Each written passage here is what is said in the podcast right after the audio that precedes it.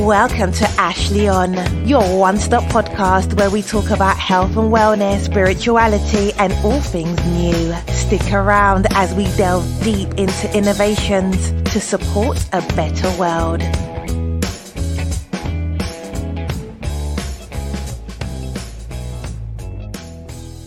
Hello and welcome to the show. Today we're talking to Greg Dean from the Hemp Plastic Company. Uh, Greg is a 30 year veteran of the packaging industry and uh, one of the leaders and principals involved in the hemp plastic company. Um, really excited about the work he's doing. Um, we talk a lot about uh, you know their work with different industries and the automotive industry in particular, as well as the packaging industry. Um, talk about some of the details around how they are uh, working to green up plastics and uh, make an impact and by fitting into the system and into the process as opposed to trying to you know really uh, completely change the process uh, which obviously takes longer. So um, it's a great informative episode if you're interested in uh, hemp plastics and the environment and the impact that hemp can have um, then i think you'll really enjoy this show. Thanks very much. Hey guys. As always this episode is brought to you by Packed with Life tea you know, I always talk about how much I love iced tea, and Packed with Life tastes fantastic. And I don't add any sweetener or anything like that. Just great tasting iced tea, packed with organic adaptogens, including the four key mushrooms lion's mane, chaga, cordyceps, and reishi. Of course, it tastes great as hot tea as well, if that's your thing. Um, and some people like to add a little bit of honey. But either way, no matter how you like your tea, you're going to love this tea, and it will boost your immune system, brain, lungs, and gut. That's why it's packed with life. So get yours today at packedwithlife.com. Have a great day. Hello, Greg. How are you today? I'm doing great. Thank you. How about yourself? Not too bad. Greg Dean with the uh, Chief Commercial and Operations Officer at the Hemp Plastic Company. Did I get that right, Greg? You did. Yep. Awesome. And uh, a 30 year veteran of the packaging industry. Um, any other credentials that I should share in terms of? No, I've been been working with materials since uh, the late '80s. Worked uh, 10 years in the metal packaging side of things, and then uh, made the jump over to the evil enemy uh, plastics after fighting against it for 10 years. So, and the last 20 20 plus have been uh, in that space. Now you're trying to clean that up, huh? Well, trying to atone for sins, I think, right? Isn't that the truth? That's what yeah. many of us are doing, I think. Um, yeah, I, I, I, won't go into mine. yeah, exactly.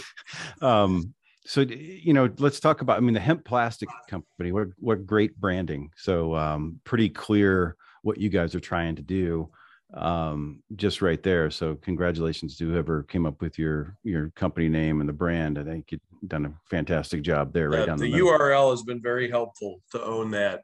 Uh, yeah. In, in, the space because it does help center people in on you know our product line first, which is good. So, so you know, tell us, um, tell our audience about the hemp plastic company, I and mean, we can get into details, but you know, just give us the overview to start with, and sure. what, you, what you guys are doing and what you're all about, and uh, then we can kind of go into more more uh, under the hood types of absolutely so the concept of the company which preceded my involvement um, with it i think was basically a dovetail of two pretty important cultural phenomena that were happening at the time one of which was the legalization of hemp and hemp like products, uh, which created, as you know very well, the explosion in the CBD world.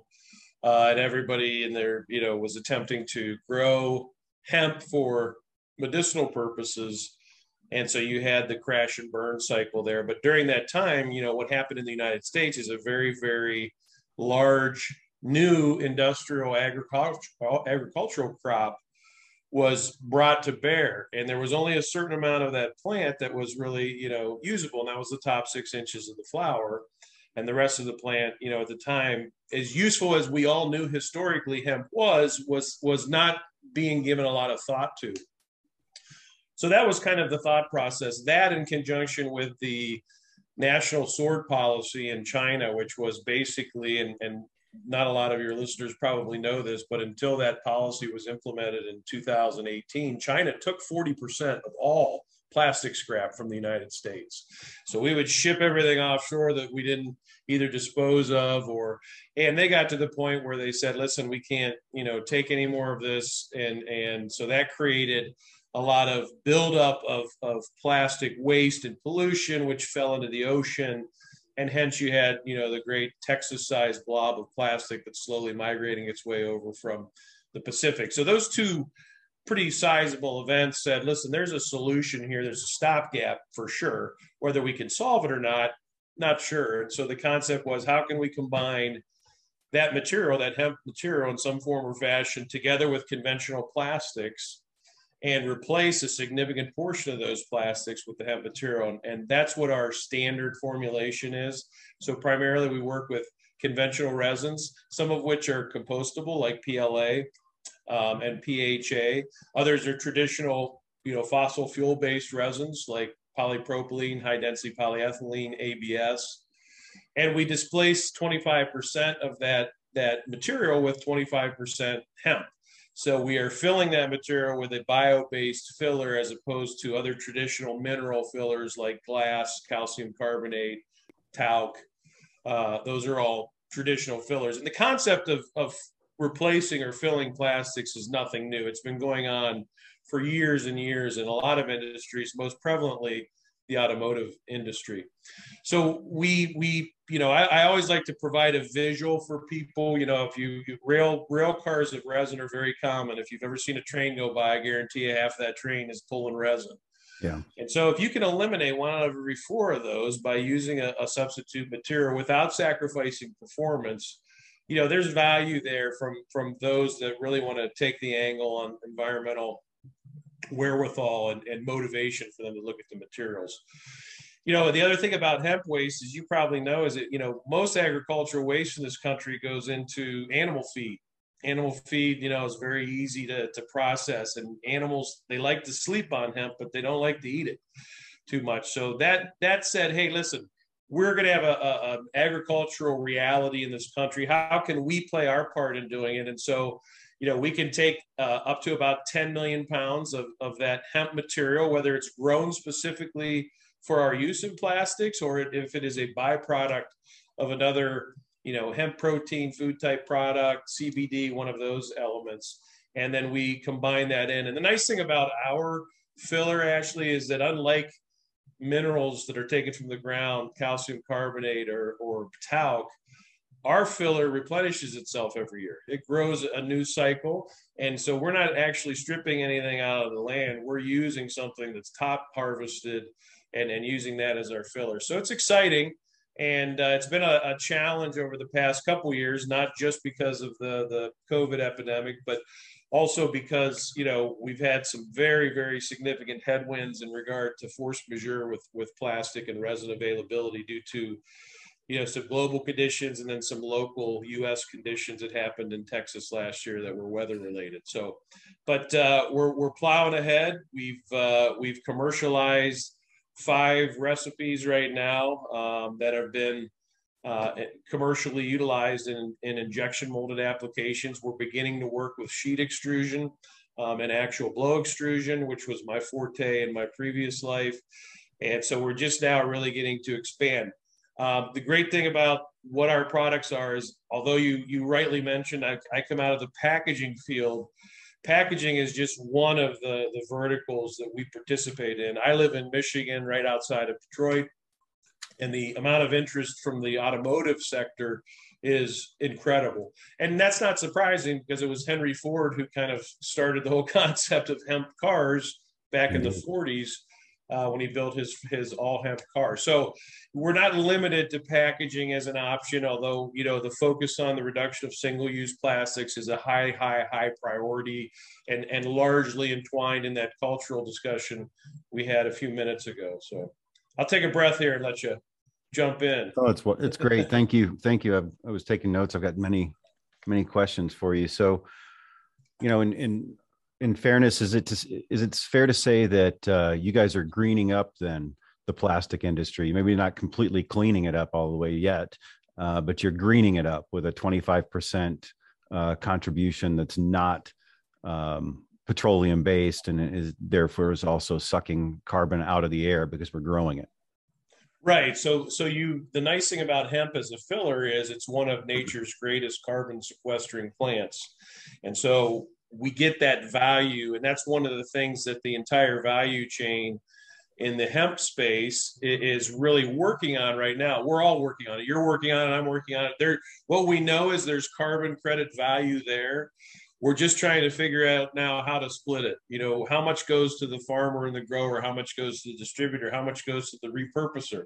You know, a company that wants to mill and dry material and maybe send it into the plastic space and the hempwood space and the paper space and, and all of those things. So that's that's uh, you know one of the the key elements of of you know the thought process that goes into everything. Yeah and just to give a little background about uh, around what greg was sharing there um, many listeners may not be aware that when you grow uh, when you grow hemp the plant itself every one ton of it that's processed um, is absorbing somewhere between 1.5 to 2.3 tons of CO2 from the air um, as it's grown. And so that's a you know that's a radically different environmental value proposition than uh, pumping oil out of the ground and burning it to create plastic, right? I mean, it's it's a whole different ball game.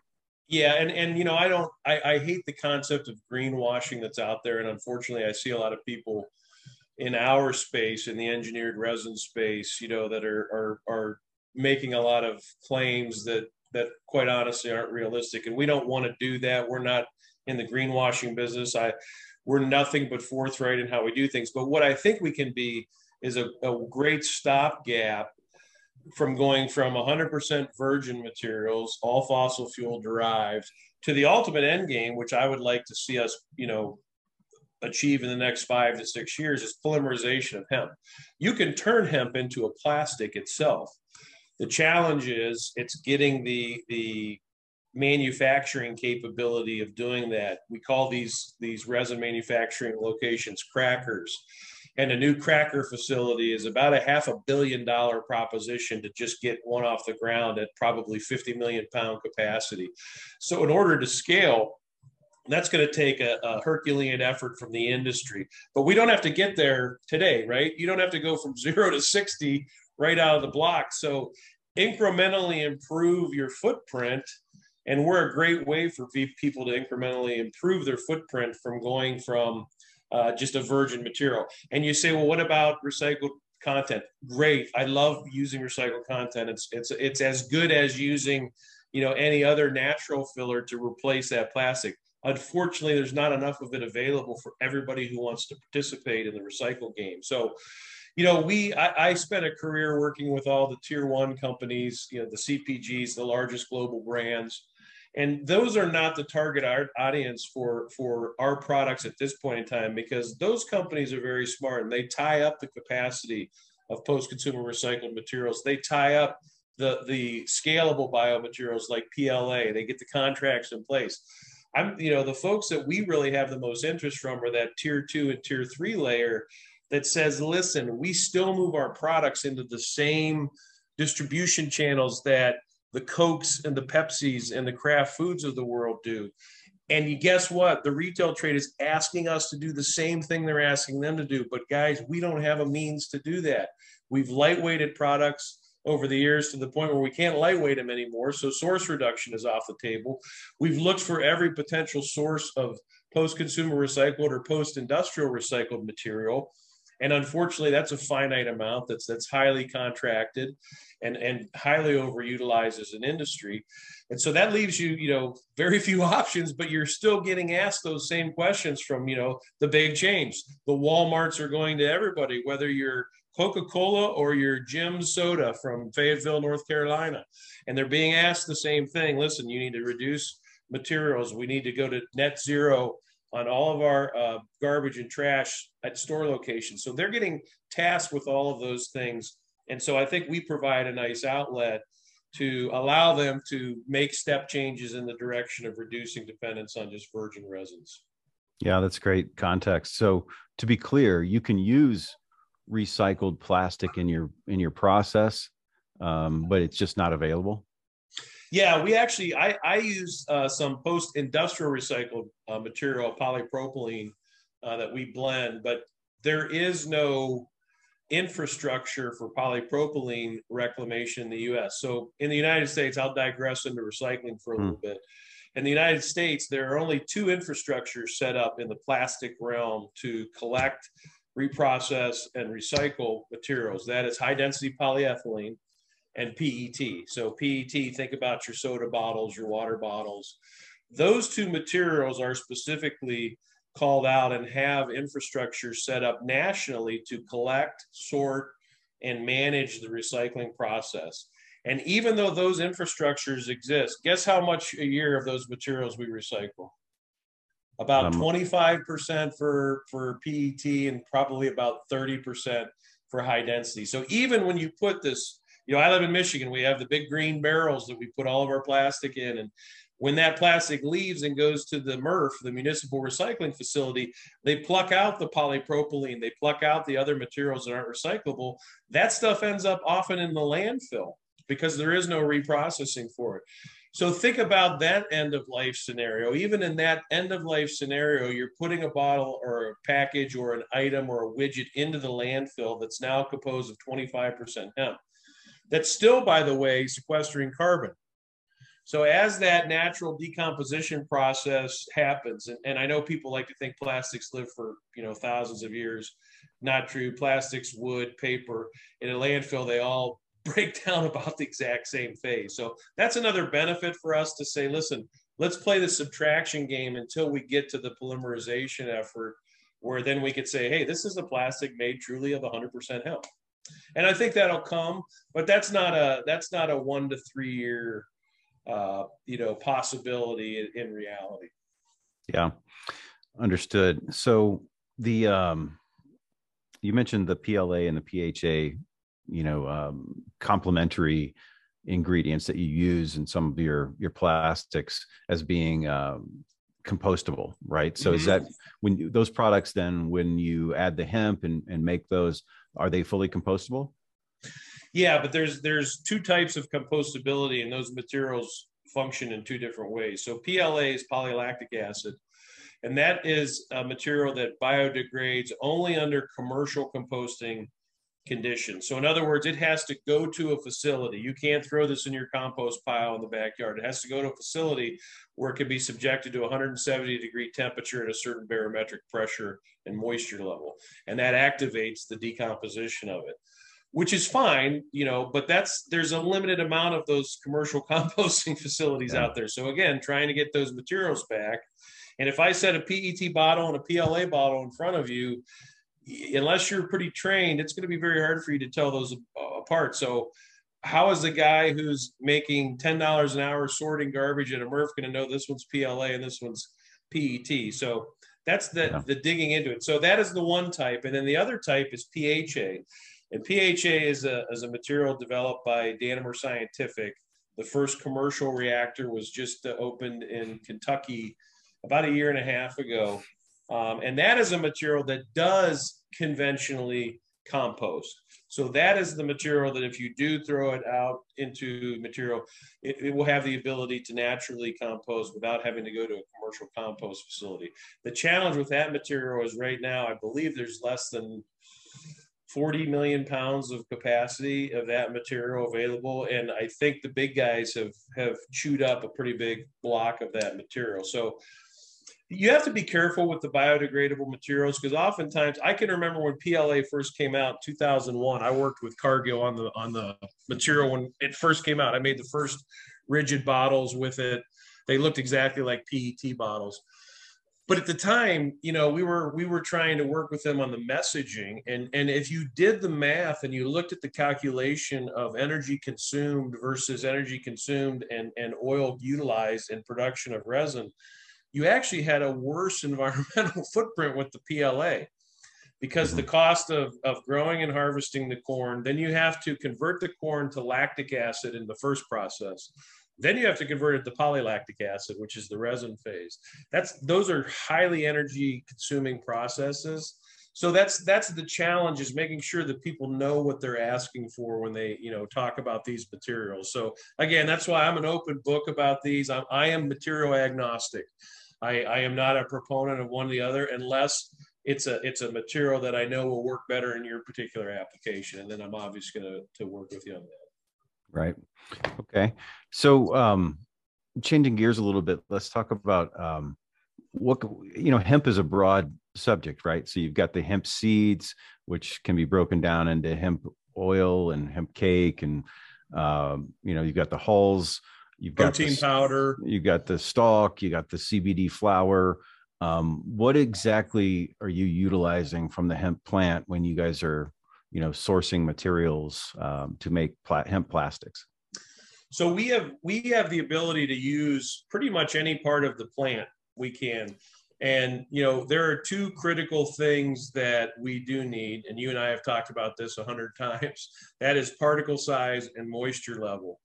The key for successful compounding is is being able to ingratiate the, the particles of hemp successfully and compatibly with the polymer molecules. So we need to have a particle size that works through all the screens and systems that we use and then moisture is the enemy of plastics. Anybody in the plastic space will tell you that. So keeping the material dry and hemp, as, as great a carbon sequester it is, it's one of the most hygroscopic plants out there as well.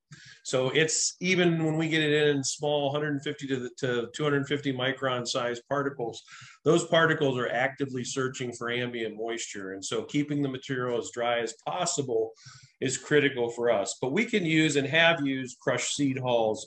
We've used exterior stalk. We've used, uh, we've done a lot of work and are beginning to work more with hurd.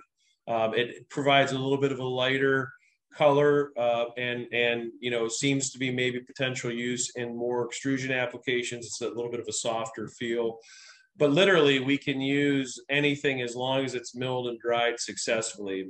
And and that's the key to our business. And of all of the the subsequent tangential industries you can get off the hemp plant hempcrete hemp wood hemp paper hemp cloth.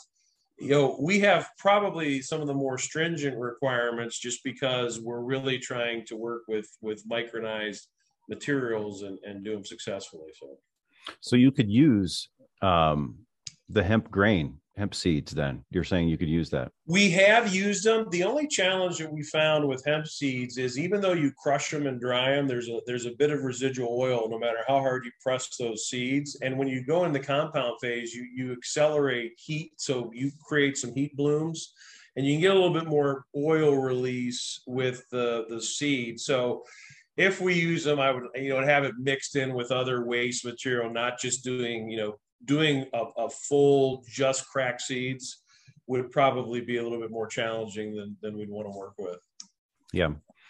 So what um, what can you tell us? I mean, I'm imagining a lot of the stuff that you're working on is is uh, under wraps with some of these companies. But what can you tell us about any customers or clients that you're working with that you know um, that are that are listeners may have heard of or know you know brands is there any big big guys that you're working with or up and comings that well that, i mean uh, you're excited about yeah i mean there's a couple i mean i can't name names but you can intuit that i'm working with the major oems in the automotive space right now and, okay. and, and so all of those uh, in some form or fashion including i mean you know we've got inquiries from some of the electric vehicle companies because they're wanting to integrate this even into, you know, interior visible uh, parts. And that way they can say, listen, look at our environmentally friendly car that runs on electricity. We're even using hemp plastic on the fascia, you know, or things of that. So there's a lot of look from the automotive space right now that's natural packaging